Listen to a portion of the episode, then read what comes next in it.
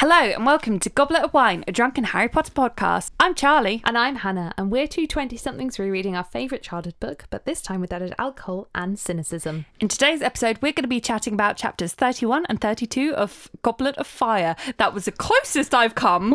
Oh, you were very close there. Imagine if I had to take a shot just before we In left. the intro, when we have no other episodes to record. So grab a glass of your favourite alcoholic beverage and join us on this reminiscent journey.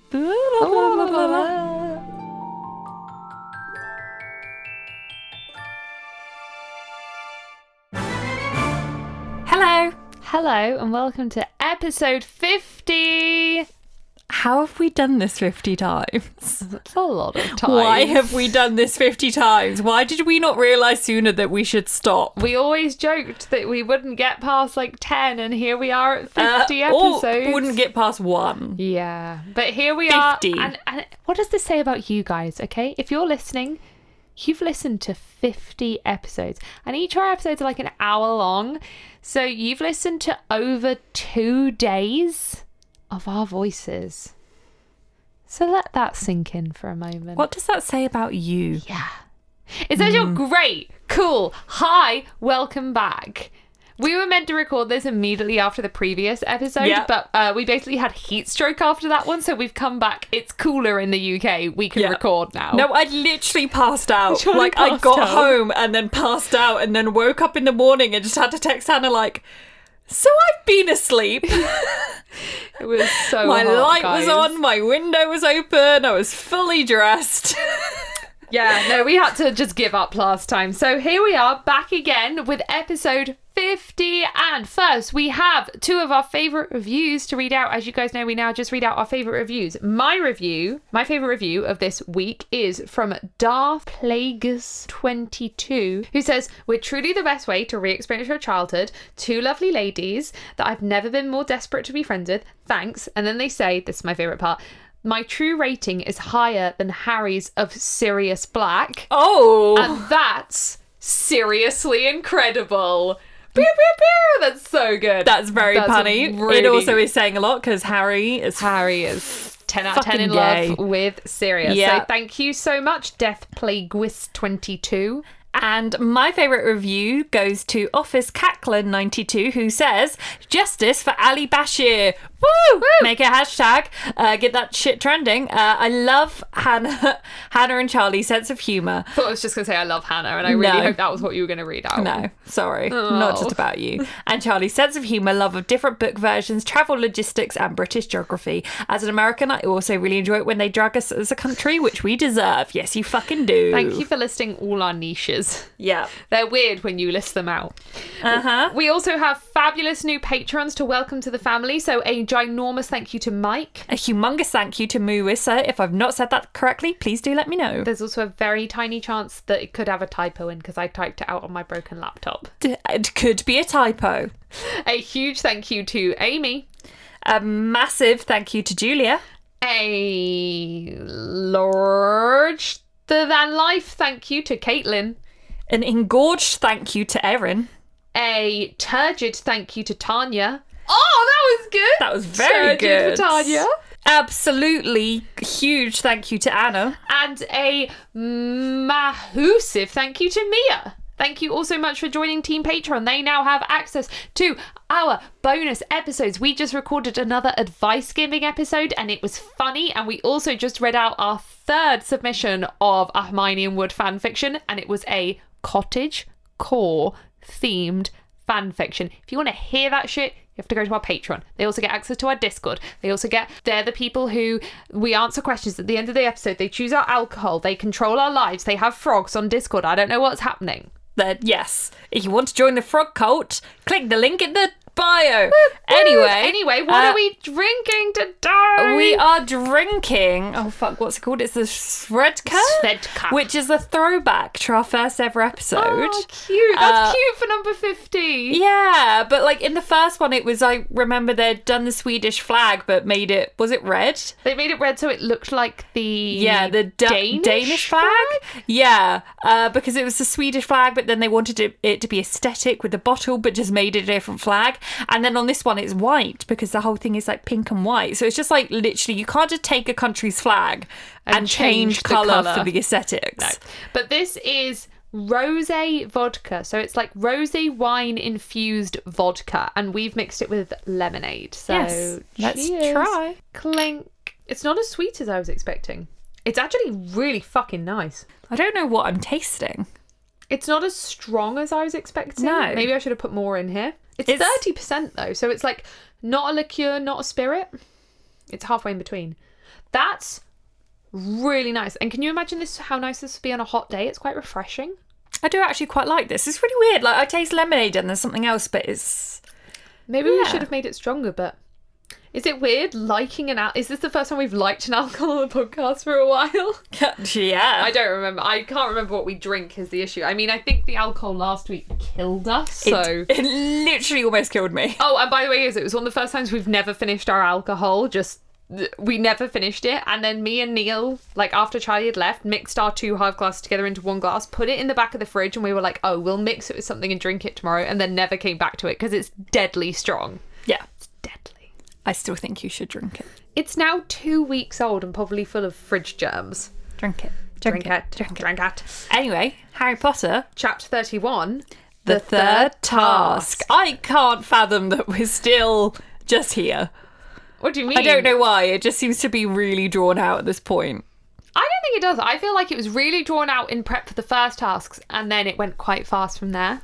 Yeah. So, Harry, Ron, and Hermione are talking about everything they've seen in the Pensieve. Harry thinks about Neville and thinks he deserves sympathy more than he himself does, which is number one quite true because what happened to Neville is in some ways a lot lot more Hmm. tragic. Like it's both horrifically tragic situations, but Harry points out that he gets sympathy for being an orphan and Neville Yeah. doesn't because his parents are quote unquote like alive even though they are not technically like themselves. Yeah. It's also like a weirdly out of character, selfless moment. I feel I was like gonna we say it's so we do rare. get quite a bit of like character development for Harry in this book, just because we're getting more and more of these moments where it's like, and then Harry had a thought that was What's about, someone himself? else. I said it's very rare to see Harry feeling empathy for someone else. We find out Hermione's skipping revision to help Harry practice, which wow, this must be important. Hermione is actively skipping mean- revising for her fourth year exams. he could die.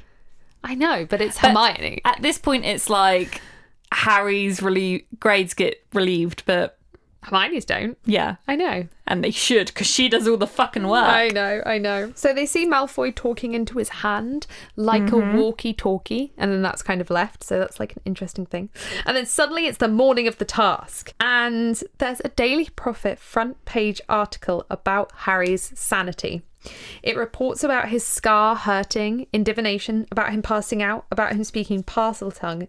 And the end of the article questions whether Harry would use his the dark arts to win the final Yeah. task. It And- also specifically says that Weta, ri- Weta, Weta. witnessed Harry does, collapsing, it and they're all like, does. but but she didn't. She did. She was on the windowsill. No, no, but they're like she didn't because they don't know she was on the windowsill. I know, but this is the point where, like, I suppose it was a lot going on that day, but Dumbledore should have been like, hold up. Yeah, There's something really weird going on here. yeah. I guess he did have bigger fish to Fish fry, to fry but that day. But I don't think I ever realised until basically doing this podcast how essential this article is to the course of book five. Like, this is the setup for the entire plot in book five where Harry can't be trusted with information, where Yeah. they think he might be on the side of the dark lord, where they think he's stirring up trouble, where they think there's something wrong with him. And we know the book has set up how influential these articles are. We know the entire Wizarding World read them from how many letters Hermione received. We know that even Mrs. Weasley believed one of these articles. Like, we know how persuasive these articles are. And this article says that Harry might be mad, he might be dark, he might be attention seeking. And literally a few hours later, Harry leaves the maze of the Triwizard Tournament with the dead Yeah. body of another school child. That's a really good If you point. were anyone else that was not a close friend of Harry's, you would believe this article. I would believe Yeah. this article. I've never really put together in my brain how close these two events were because I always saw it as like Rita did this because she was pissed off at, at Harry, and then later on, it's um, the Minister for Magic that takes advantage of the fact that this article exists. That Yeah. probably wouldn't have been a, the biggest thing at the time, and then kind of use that to build the narrative. But And I you're think we- right, and like I when think it's we like because the chapters are so like there's so many chapters around this final event, you disassociate that it's one day, but Yeah. from now till the end of the book, it's one day. Exactly, but you, this literally does. The article comes out the same day. Harry comes out the maze with Cedric's body. It is set up so perfectly Yeah. that really, like, the government is very lucky that this happened because, like, it's not like Rita knew she just did this thing. Yeah.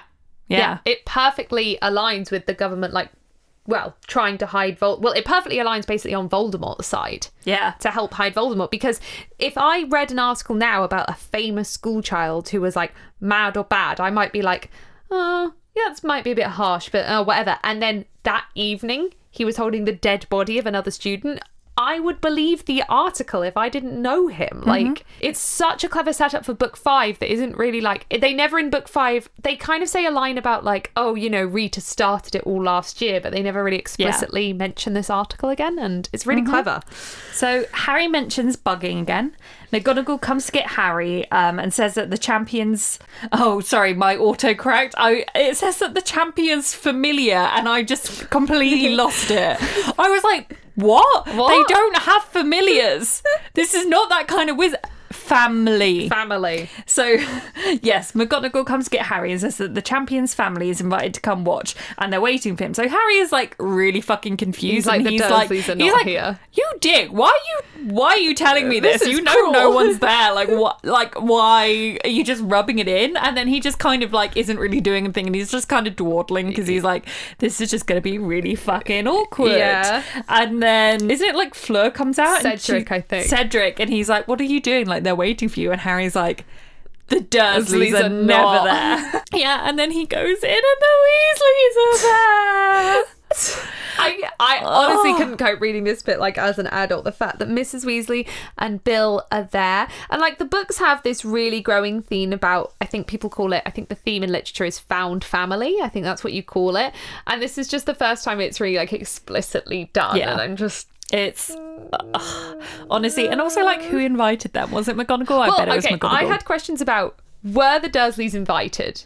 I'm guessing yes because they couldn't not. and I feel like McGonagall is the kind of person that would have done it on principle. Oh yeah, she would have been like, "I'm gonna invite them." And then was it when the Dursleys didn't reply, or they like sent back a rude owl or something, where she was like, "I'm gonna invite Mrs. Weasley," and how Yeah. do you phrase that? And It's so cute. We also get a really nice like tidbit here where like Fleur's eyeing up Bill. I love it. And I love this because I think that J.K. Rowling is not at times the best romance writer. A lot of No. her romance just kind of comes out of the blue and you're like, huh? Uh, what? Like even Harry and Ginny is built up a little bit, but very much kind of within one book. Mm. You can make arguments for it being like sprinkled in a little bit through other books, but you could also just argue that that's just them interacting with each other. Yeah. And then the thing that always pisses me off is Lupin and Tonks That just comes out. That comes like a train out of nowhere. just slaps you in the face and because the films leave so much out and then it's randomly in like the last film and it's like and now we've got a baby Uh, It's like who? Where? but it's like it's not even established that they're together, so the films do it even worse. But Yeah. that at that point it's just hilarious, and at that point you're like, why bother including that line? Yeah. you didn't have to include that line. Just don't don't include that. They only included that. I'm just ranting about the last film now. Sorry, this is really off topic. The only reason they include that line is so that they can then do the scene where both the dead bodies are together and be like, oh look how sad. But it's like it's not sad because you've only just. Did they have a one night stand? Well, what there's- is the there is context? one scene in the sixth film where they're together at the burrow. You know that time where it sets on fire. yeah, but it's still like And she says something about like the full moon is difficult for him, but it's not explicit they're No. together. She's just kind of touching him. Yeah, exactly. But like, yeah. I, so I like I enjoyed this line. I never realized it was there before, but the fact that she for once is like foreshadowing a romance rather than just being like, "Did you know these two characters want to bone?" Yeah. Oh, you didn't know? Yeah, they're fucking. Oh, they've got a child now. And it's really nice because I think Fleur is painted as someone like all the boys fancy her in this book. And she's kind of seen as not leading boys along, but she's aware a lot of boys fancy her. And it's nice to see her like fancying a guy, Yeah. and like it's Bill who's a little bit more unconventional. exactly. I was literally going to like throw out that word, like unconventional. Like he's kind of like a long-haired ginger, a bit of like a wearing a like rocker. dragon skin boots and an earring. Yeah, like and I just like I sexy. love this for her, especially because she's very much painted as like prim and proper. a bit of a basic bitch. Yes. and like and i just i love that of her so Yeah. much especially because it's like i feel like she's painted as a basic bitch not because of anything like that explicit in the text but because of how we're like we're just supposed to be like she's a really pretty blonde girl Yeah. so we're supposed to assume certain things of her and we do And she goes to the Yule Ball with like Roger Davis, who's like the captain of the Quidditch team, Yeah. and like she goes for that kind of yeah that. We think she goes for that kind of guy, but no, she is Betsy's Bill. I Yeah. love it. I, love it. love this for her I know. So Amos Diggory is a little bitch to Harry. He's like, your fault. You didn't correct Reed Skeeter in that article. And Mrs. Weasley snaps at him, which go her. At lunch, Mrs. Weasley mentions that it's really lovely not having to cook for the family. Would somebody fucking cook for this woman? I know. The fact she mentions that, she's like, it's so lovely to not cook. I'm like, does nobody ever cook for you? yeah there are so many of them so many. It would not be that hard to like. And No. I understand in the weeks when Arthur's at work, she does the cooking. but then the weekends the weekends he should cook for you. Like, just get out the shed, Arthur. Yeah. And like the boys are all adults, as like or older teenagers. They could cook when they're home in summer. For fuck's sake. Mm-hmm. And then we wonder why Ron is a baby in book seven because he's never like he's never had to cook. It's like. But then we have this like rhetoric of blaming women for not making men do things, but then Yeah. that's putting the blame on women when it should always al- also completely, if Yeah. not more, be Uh, the man. it's always the dad's whenever fault. you have like um mummy's boy it's always like oh the mum mothered them too much they were too like and you're just like blame the blame the Blame the dad. or yeah the dad or just but just blame the like blame the person it's like you don't ever get someone being like oh the the daughter's that way because the dad daddied her too much instead you get like daddy issues which always places the blame, on, on the, the woman again. on the woman it's just whatever we can do to place the blame on the women. yeah We'll do it. we're just the worst so Hermione turns up, and Mrs. Weasley, it turns out, is pissy at her because she believed the Rita Skeeter article where Hermione was playing it's off such Harry. a dick move that ron never just wrote to be like I cannot stand this that Ron never wrote to her, and it's Harry who has to tell her that the article was a lie. I'm Yeah. like, Ron, do better. Ron, honestly, I suppose he's just like the kind of age where he just doesn't think through like that thought process of helping someone else. he's just a man. It's task time. It is. The teachers are wearing stars on their hats. And if you send out gold sparks, because they're around the edge of the maze, they will rescue you. This is good. Safekeeping. For the first time in all the tasks, we've got some safekeeping. Let's have a conversation about how boring task one, uh, task two, and, And three, Um, three are to is. watch. But Unless then, then I think, okay, so we know that the people watching the Quidditch pitch from the Quidditch pitch can't see inside the maze, but surely the stands are raised high enough because it's an airborne game that they would be able to. I guess, but then how high are the hedges? Because if 20 they're- foot. you're not going to see down into them unless you're literally. unless you're so high. Yeah, I suppose it's seeing above. up and over. yeah, and then you're not going to see any detailing. But maybe there's like magical screens to show, like. Uh, But we know they can't because Moody was blasting objects out the way Exactly. and That's embarrassing what I was people. gonna say. So we 100% know they could not see inside those hedges. It's a fucking boring task. they're and just watching bushes. And they're not just watching bushes. This task was probably meant to take like an hour and a half, two hours. What happens in the next few chapters in the graveyard takes at least another hour, if not a couple more, plus all the other shenanigans. They must be sitting there for three to four. just staring hours. at bushes. I'm going to talk about this when they arrive back in a few chapters. Like, but like, can you imagine the tension when you realize it's gone on too long and like Fleur and Crumb have come out the maze injured? Like, Yeah. you like at that point you must know something's not right. Yeah. And it probably adds to it as well. It's the fact that that article comes out in the morning and then they all go in and then Fleur and Crumb come out. Injured. And then there's, yeah, and then there's like an hour or two wait and just Harry and Cedric are in there and probably the teachers are panicked and everyone knows that they should have come out by now. No one can find them in the maze. And at this point, you're like, where are they? What's Yeah. happened? And then they just appear out of the maze with Cedric dead. I think we'll talk about it more when we get to that chapter because this is one of the things where I think the film did the most impeccable job. It's one of my favorite, most horrifying scenes of the film. But anyway, we'll get to it. So good safekeeping, good. The teachers are there to actually help for once. We go back over the point system. The points mean that they all enter the maze slightly different times. So the first two tasks accounted for a five minute advantage. Ridiculous. No. No. And then they're still talking about, he's still saying the first one to touch the cup gets full marks. But the winner is the person that touches the cup. It's like, which, which one is it? Which one? Because technically, if Fleur got full marks, would she win? Because don't we know. don't know what marks the Yeah. others would. It makes no sense. They go into the maze. Just like Quidditch. Harry doesn't come across many obstacles, which he Uh, finds he weird. specifically notices it, which is again weirdly observant for him. Yeah, and it's good that he notices because he does run into a few, and I suppose just as the reader, you'd think, oh, that's the right amount, but he's weirded out at how few he comes across. He sees a Dementor, but he works out it's a Boggart. He deals with it like a boss. We can see how far he's come in a book. He comes across a mist, and he hears a scream. He recognizes it as Fleur's, and on impulse wants to save her. So he runs through the mist, and it turns him upside down. And this is a really good obstacle because when I think of magical obstacles, I do just think of like creatures or like I mostly think of creatures. But like this is really clever. Like I like it. And he essentially just like he doesn't do anything. He just kind of thinks his way out of it, which Yeah. I quite like. That is almost like, I guess, like an eye teaser, but not. Hmm. But it's that kind of It's me- it's there to make you panic. There to make them see how Yeah. they deal with panic. So he ends up the mist turns him upside down, and he has to lift his foot, and then he's fine. And then he gets there's this really weird bit where although he's kind of worried about Fleur screaming, he gets this odd flash of pleasure because Fleur might be out the running.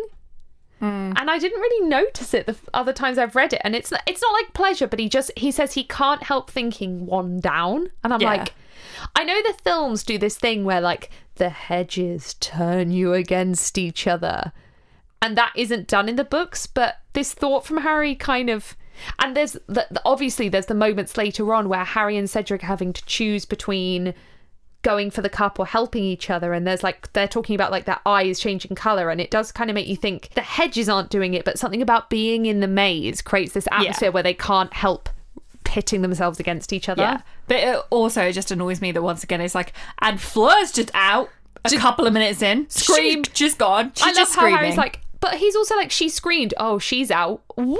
She could have just got scared. I scream at Yeah. spiders. It doesn't mean I'm out the running. It just means I'm freaked out. Leave me yeah, alone. she could have seen a shadow. I would scream at that. Yeah, she could have seen that fucking ten foot spider, then dealt with it. Like, fuck off, Harry. You're allowed to scream. So ten minutes later, he meets a blast ended Scroot. They're now ten feet long. Do you know how long ten feet is? Well, yeah, because I'm five seven, so it's quite long. It's quite big. So he gets away, and in the next path, he hears Crumb crucioing Cedric. Mm-hmm. Harry forces his way through. St- I wrote he stuns Cedric. I didn't mean But- that. clearly, I meant Crumb. This annoys me Why? because he just goes through a hedge, and He like admittedly, blasts his way through. admittedly, it's not a fun experience. He does but- have to like burn a hole and kick and rip his robes to shreds. But you're saying he could have just done that all the way through. Yeah, and it would be fun, but also like neither are the obstacles. but you could literally just like blast your way through. But all what the if you colour- were like trying to blast your way through, wasn't looking at what was behind you, and like a something ripped your back off, like a screw ate your back? It's a good point though. It's a Yeah. good point. It I just suppose it would annoys me take that he you so could. long to like do each hedge. It'd be quicker to just run the long way. Maybe I don't know. Yeah, but you could go around then when you're found you're blocked, just blast your way through. You don't have to do every fucking hedge. But just, just like when one straight if line. you know that you need to turn left and your way's blocked, just blast it and then just keep going. Yeah, it's Anyway. true. So this all happens really fast, and it's really shocking because I think as the reader we do trust Cram. Like we never really thought that he could be a bad guy. Yeah. And we obviously don't know he's imperious at this point, so it's just kind of like at this point, I do think you get the sense that the the maze is turning them against each other because you're like, Crumb, really? Like what? Yeah, exactly. Like I love Crumb. I just do. Like do. yeah, he might be a bit of a pedo, but But it's horrid that this happens to him because we don't really get. I think he gets like one more line right at the end of the books, but yeah. It's kind of horrible. They send up red sparks. Crumb's now out the running. They head back into the maze, and he comes across my favourite obstacle, a sphinx. yeah. We like this. We do. You talk about it. so he comes across a Sphinx. Sphinx? Sphinx. Sphinx. He comes across some Spanx. Spanx. Just a He has to big get pair into of the Bridget Spanx Jones to- Spanx. yeah. He has to defeat Bridget Jones's Spanx. That has a riddle for him. We love this riddle. We used this in our quiz for Draco. We did, which I think every single person got right, but it was still so cute to do. Yeah. uh, Um, something that I was wondering that I think is definitely just me reading into things, but also I would like to flag like, is it intentional that the answer is like spider and then part of it is spy?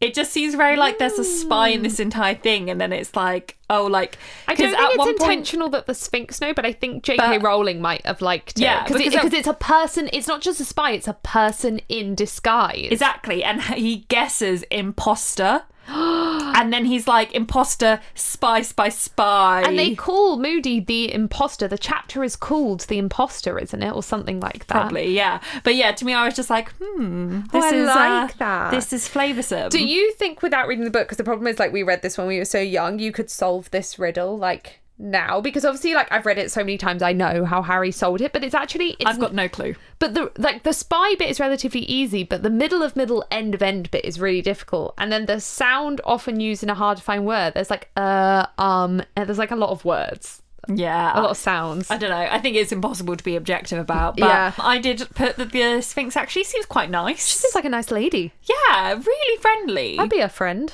Yeah. Harry is then amazed at his own brilliance. I literally wrote the quotation for amazed at his own brilliance. Fuck off, Harry. like, I cute. I don't think that riddle is that hard. I it's impossible to be objective, but I don't think it's that hard. I, I think he's just so like, this is not me. I'm not a mind person. Hermione's the mind Hermione person. thinks for me. yeah. I love it. So, after a few more corners, he sees the cup. However, Cedric appears ahead of him on the path. And okay, so this is something interesting. We know at the end of the book that Harry has had obstacles being blasted out his way his entire time. Cedric hasn't, which means I s- really, I, I actually hate talking about this because it's so tragic, but Cedric was better than Harry. Of course he was. He was so much older. But just so much like yeah, he was just better at it because Harry was having obstacles blasted out the way. Cedric wasn't, and Cedric got there at the same time, if not first. Yeah. But he is older, so it does make sense. But yeah, like Cedric is o- obviously a very talented wizard. Yeah. But yeah, it's it's very sad. So a huge spider appears in the path next to them, and Harry yells for Cedric to move because Cedric is about to run into the spider without even noticing. Cedric gets out of the way, but he's still chasing after Cedric. So Harry yells and throws a spell, so the spider chases Harry. Harry uses Expelliarmus. Harry's picked up by the spider. He uses Expelliarmus, it doesn't work. Cedric comes to help him, and they together defeat the spider.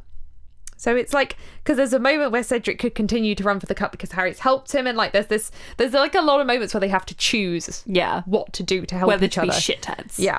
So they defeat the spiders together, and then they begin to argue about the cup. And I found this so painful to read in hindsight because if Harry had chosen to be the selfish person to say, okay, fine, I told you about, I, I just saved you from the spider, I told you about the dragons, I'm going to take the cup.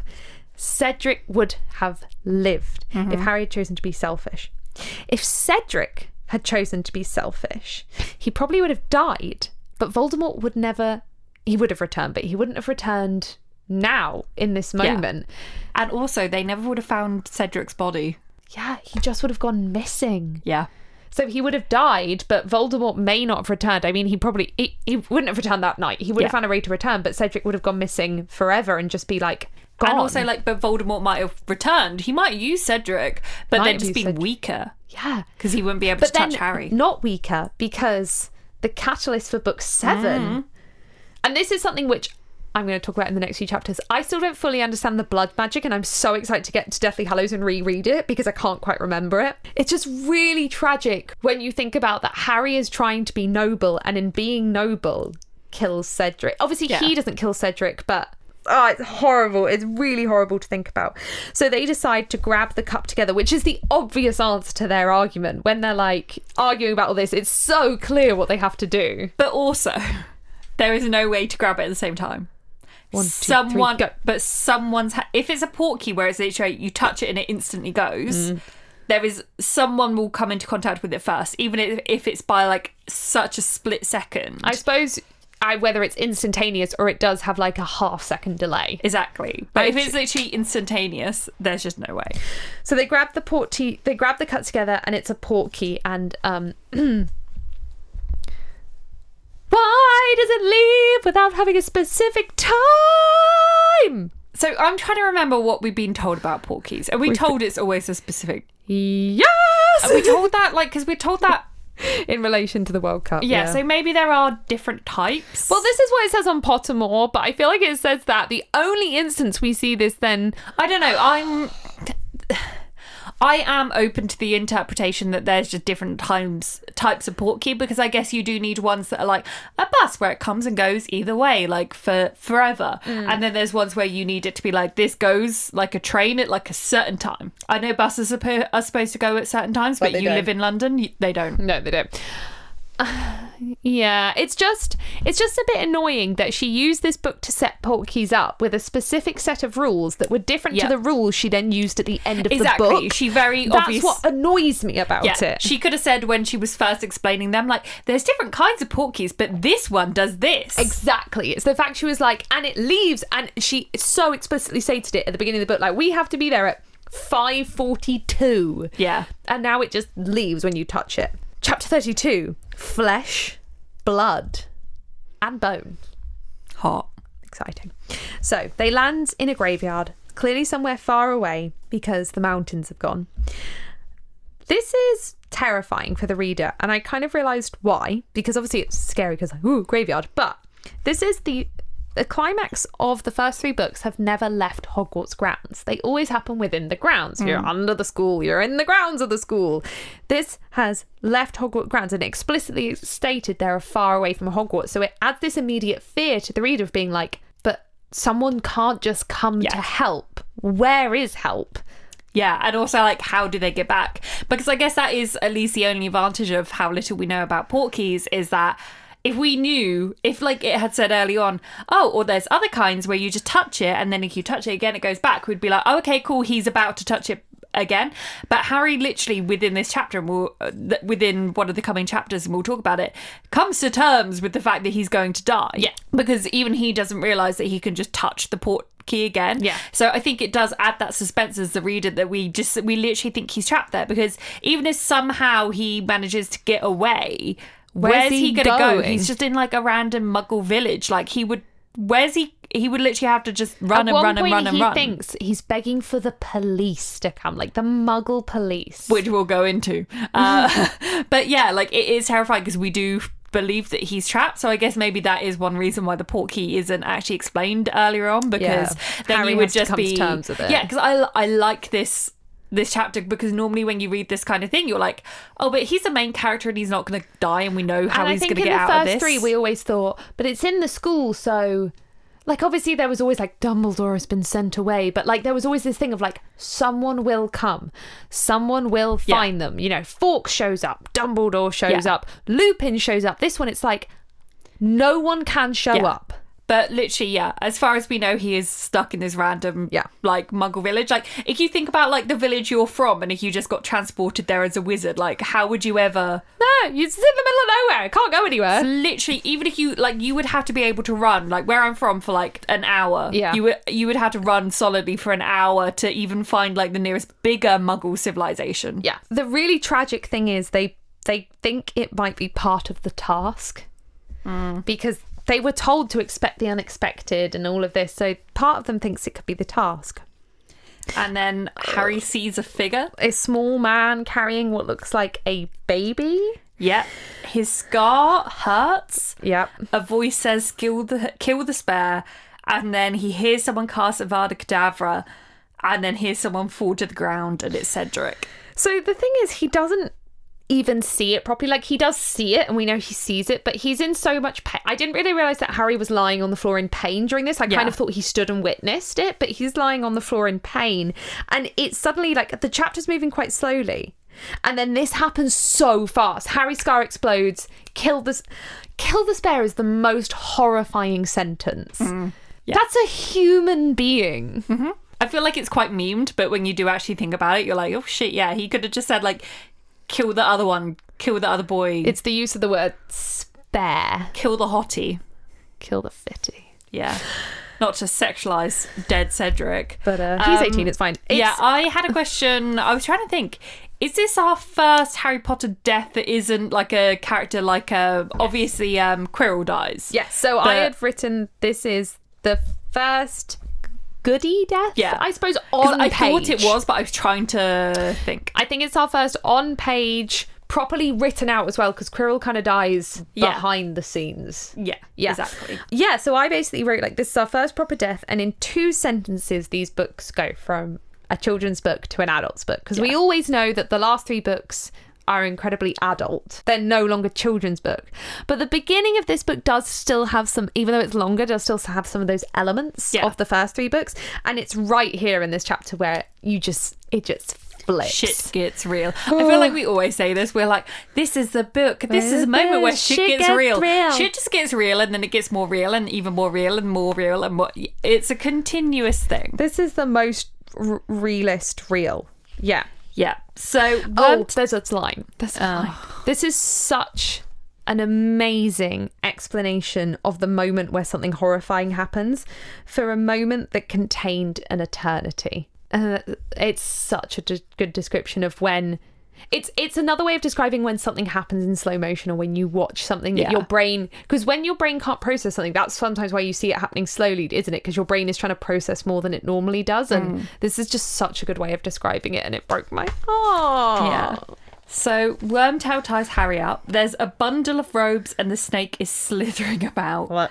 Wormtail starts to prepare a potion and opens the robes to something with the shape of a crouched human child, hairless, scaly, dark, raw, reddish black, thin and feeble, fla- with a flat snake-like face. Literally I- never described anything more horrifying in Yeah. my life. I'd never really taken in that description before because I read it so young and then I kind of listened to the audiobook and I don't pay attention. Yeah. Actually, kind of taking the time to like rewrite that out and to really process it and imagine it. It is horrifying. It is. It, is- sounds it's like. horrific. You know those like religious like activists that are like, this is what your abortion looks like. No, but at one point wasn't there like I can't remember if it was a meme or real of like this is what your abortion looks like, and it was literally because the, it's the same flayed scab baby image that they use in book seven when it's the piece of Yeah. his soul in the train station scene, and in the film they use that image to be like this is what your baby looks like. Yeah, it is really interesting that that this does kind of come up again, like the same imagery. Like Yeah. after he's like properly defeated, this is kind of how he's represented. Yeah. Um, but yeah, that is a brutal description. It's pretty horrifying, and we will get into in the next few chapters the um, modern theory about why he has this small baby child form. oh, fun. Do, do you not remember why we're talking about this? No. Oh, Oh, you're in for a ri- wild ride. I had a note that the film really did do this justice. The film 'cause it did none didn't. of this justice. No. Nope. So Wormtail yeets the little dead baby thing into the cauldron. He puts in Bone of the Father. Oh yeah, it's important to note Harry's tied to Tom Riddle's grave. Yeah. is this the t- first time we've heard the name Tom Riddle? Yes, I think so. Maybe, yeah. Yeah. And then he puts in his own fucking hand. Right, first off, it says flesh of the servant. Why his whole hand? Could have been a finger. Could have been a finger. Why your whole fucking Could have been hand? like if he'd grazed his knee and then had a scab, he could have picked off that scab. And then it just says flesh. My second question is you've got some pretty big arteries where your arm joins your hand. Like they're pretty big important ones. If you cut off your hands, you don't how does he live till Voldemort gives him that new hand? Like, I'm calling bullshit on that. yeah, it's a bit it's a big He's questionable. like he wraps it in his cloak. I'm like, he's carrying on like taking Harry's blood. I think you die pretty quickly if you cut off your hand. surely like Because he doesn't do it with a wand where he might like cauterize the Unless- veins slightly and unless arteries. he like cuts it quite high up. I mean, maybe you live for longer than I think. Because I can get like if you kind of cut around your wrist, Well, exactly. You're That's a what I'm goner. thinking. Like, But if it was slightly more high up, surely there's nothing that important in your hand. so the last part is taking Harry's blood. So the spell says blood of the enemy, but this was Voldemort's obsession that he wanted Harry's blood. And this is where I'm really, really, really excited to read book seven because I think I've always not skimmed over, but I think I've always been a little bit confused by the blood magic and Voldemort taking Harry's blood, which Yeah. is Lily's protection, and it's kind of all mixed in with the Deathly Hallows and the Horcruxes and all this other stuff. And I've always just been like, whoa. So I'm really excited to like remember this moment and then revisit it in Deathly Hallows. So then, bubbling, bubbling, a man rises from the cauldron. He says, robe me, which brought me to the realization that he is Naked. naked. His butt's just fisting Harry. I wonder how big his dick is. small and shriveled. Hmm. I mean, Cursed Child wants us to believe that he had sex with Bellatrix, but I don't think Voldemort needs or wants sex. I see him as someone who does not Yeah. require or need that. He's asexual. I see him as asexual, not in the way like I didn't want to say that because there's this like misconception and like trope I think about like asexual and like evil because Evil. people like don't understand it properly Yeah. and it's not that but I just think Voldemort is not someone who does feel any of that kind of emotion. No, you just can't imagine him getting boner, can you? No, like that's Think the whole how pale his dick would be. What? It would be like one of those like grey toned dicks where you're just worm. Anyway, Anyway. that's the end of the chapter. I forgot that the entire of the maze was in one chapter. I thought it was spread across two. Yeah, it's also very long, and then the actual like Voldy coming back bit is like I think it was really difficult for her to split up the gravestone thing because then the next two chapters are they're like long Yeah. and short again. And I think she was just like, I don't know where to cut it. I'm cutting it here. that was a joke. journey. Oh, Cedric, can we raise a glass? Right, just Said- pour one out. Pour one out. We're not going we don't waste booze in this house. Oh my god, what if in book seven we have to pour one out every time? every death, we have to pour one out. That's a waste of booze. Every death, we have to take a shot. Okay, so what are we shotting? Go find. I'm ending book seven, but fuck. Okay. Every death from this is the first death we just said. New rule. No, I I love adding new rules. I hate that we do this. I love adding new rules. It's like when we joked about going to Albania, and now we're doing that. You love that we're doing that. Can Oh I my point God. out also we have to do this because we never accidentally said goblet of wine instead of goblet of fire, We still have time. do we? Oh god, book seven's gonna be a shot every chapter if we have to do it every time someone dies. When I say someone, by the way, I mean like a named proper character. Cool. To Cedric! To Cedric. Oh, oh. Misha said. Why do we make new rules? I don't know, but book seven's gonna be fun. the la- that chapter. We need to decide what counts as a death, like a character death. It can't be someone we've just met. Okay, here's the rule. Yeah. Can't be someone we've just met that chapter. It has to be a character. Yeah. Oh but- my god, what about the Battle of Hogwarts? No, but that's what I meant by that chapter. When you then get the scene where it's just all of the bodies lined up, and it's like, by the way, these different eight people all just died. There you go. You guys have got that to look forward to. okay, here we go. So today we have a question from Samuel. If you are a $10 or above patron, you get to ask a question at the end of the episode. If Petunia Dursley had not stopped herself, what would she have said to Harry before leaving number 4 Privet Drive in Deathly Hallows? Do you believe that she and Harry would have reconnected and there's two questions. Would you do you believe that she and Harry would have reconnected after Voldemort's death? Okay, so what would she have said to Harry at Deathly Hallows? I think she would have said something like you remind me of Lily. I think she would have said, I can't remember if I turned the oven off. Can you please check? Might have left the tap on upstairs. I can't remember. This is going to really annoy me. I think I left my hair straighteners on.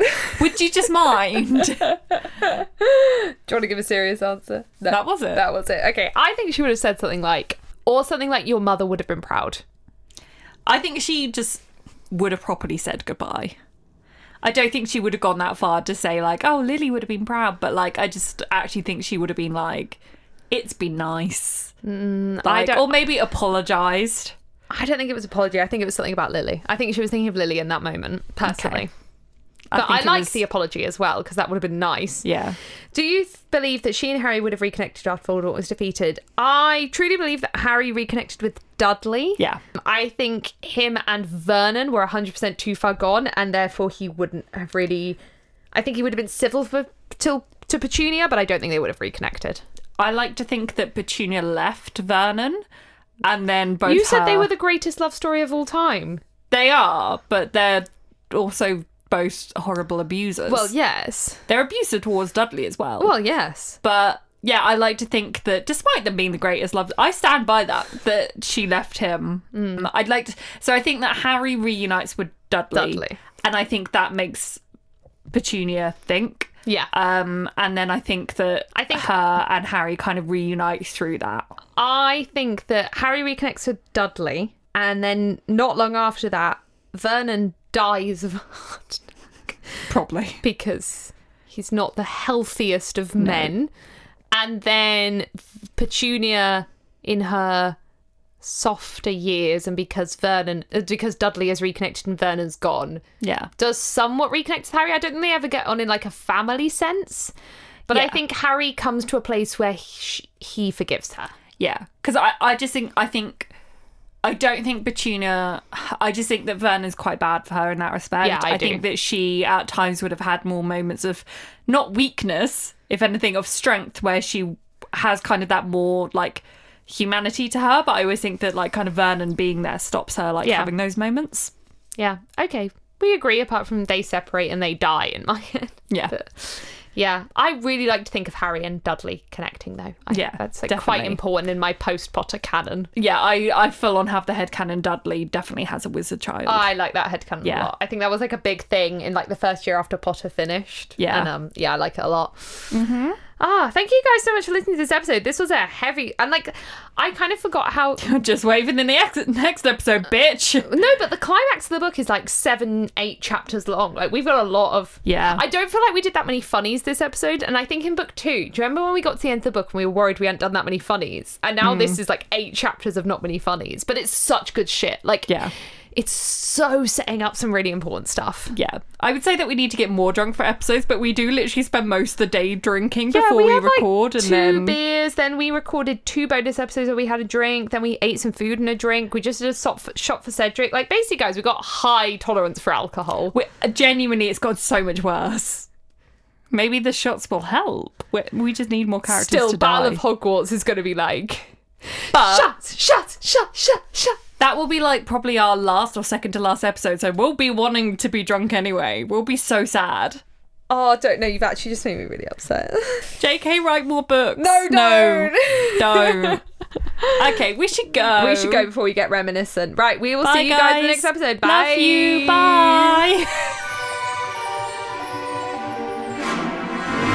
Thank you for listening to this episode of Goblet of Wine. To find us on social media, search at Goblet of Wine Pod on Twitter or at Goblet of Wine Podcast on Instagram. We also have a website over at www.gobletofwine.co.uk where you can keep up with everything that we do. This podcast is produced by our wonderful Hufflepuff tier patrons. Veronica, Sydney, Sandra, Samuel, Redbeard, Muttalib, Mike, Katie, Catherine, Carl, Nathan, and Amanda. If you'd like to support this podcast, check out our Goblet of Wine Patreon where you can also gain access to bonus episodes, behind the scenes content, and our Discord. Thank you so much for listening to this episode, and we'll see you in the next one. Bye.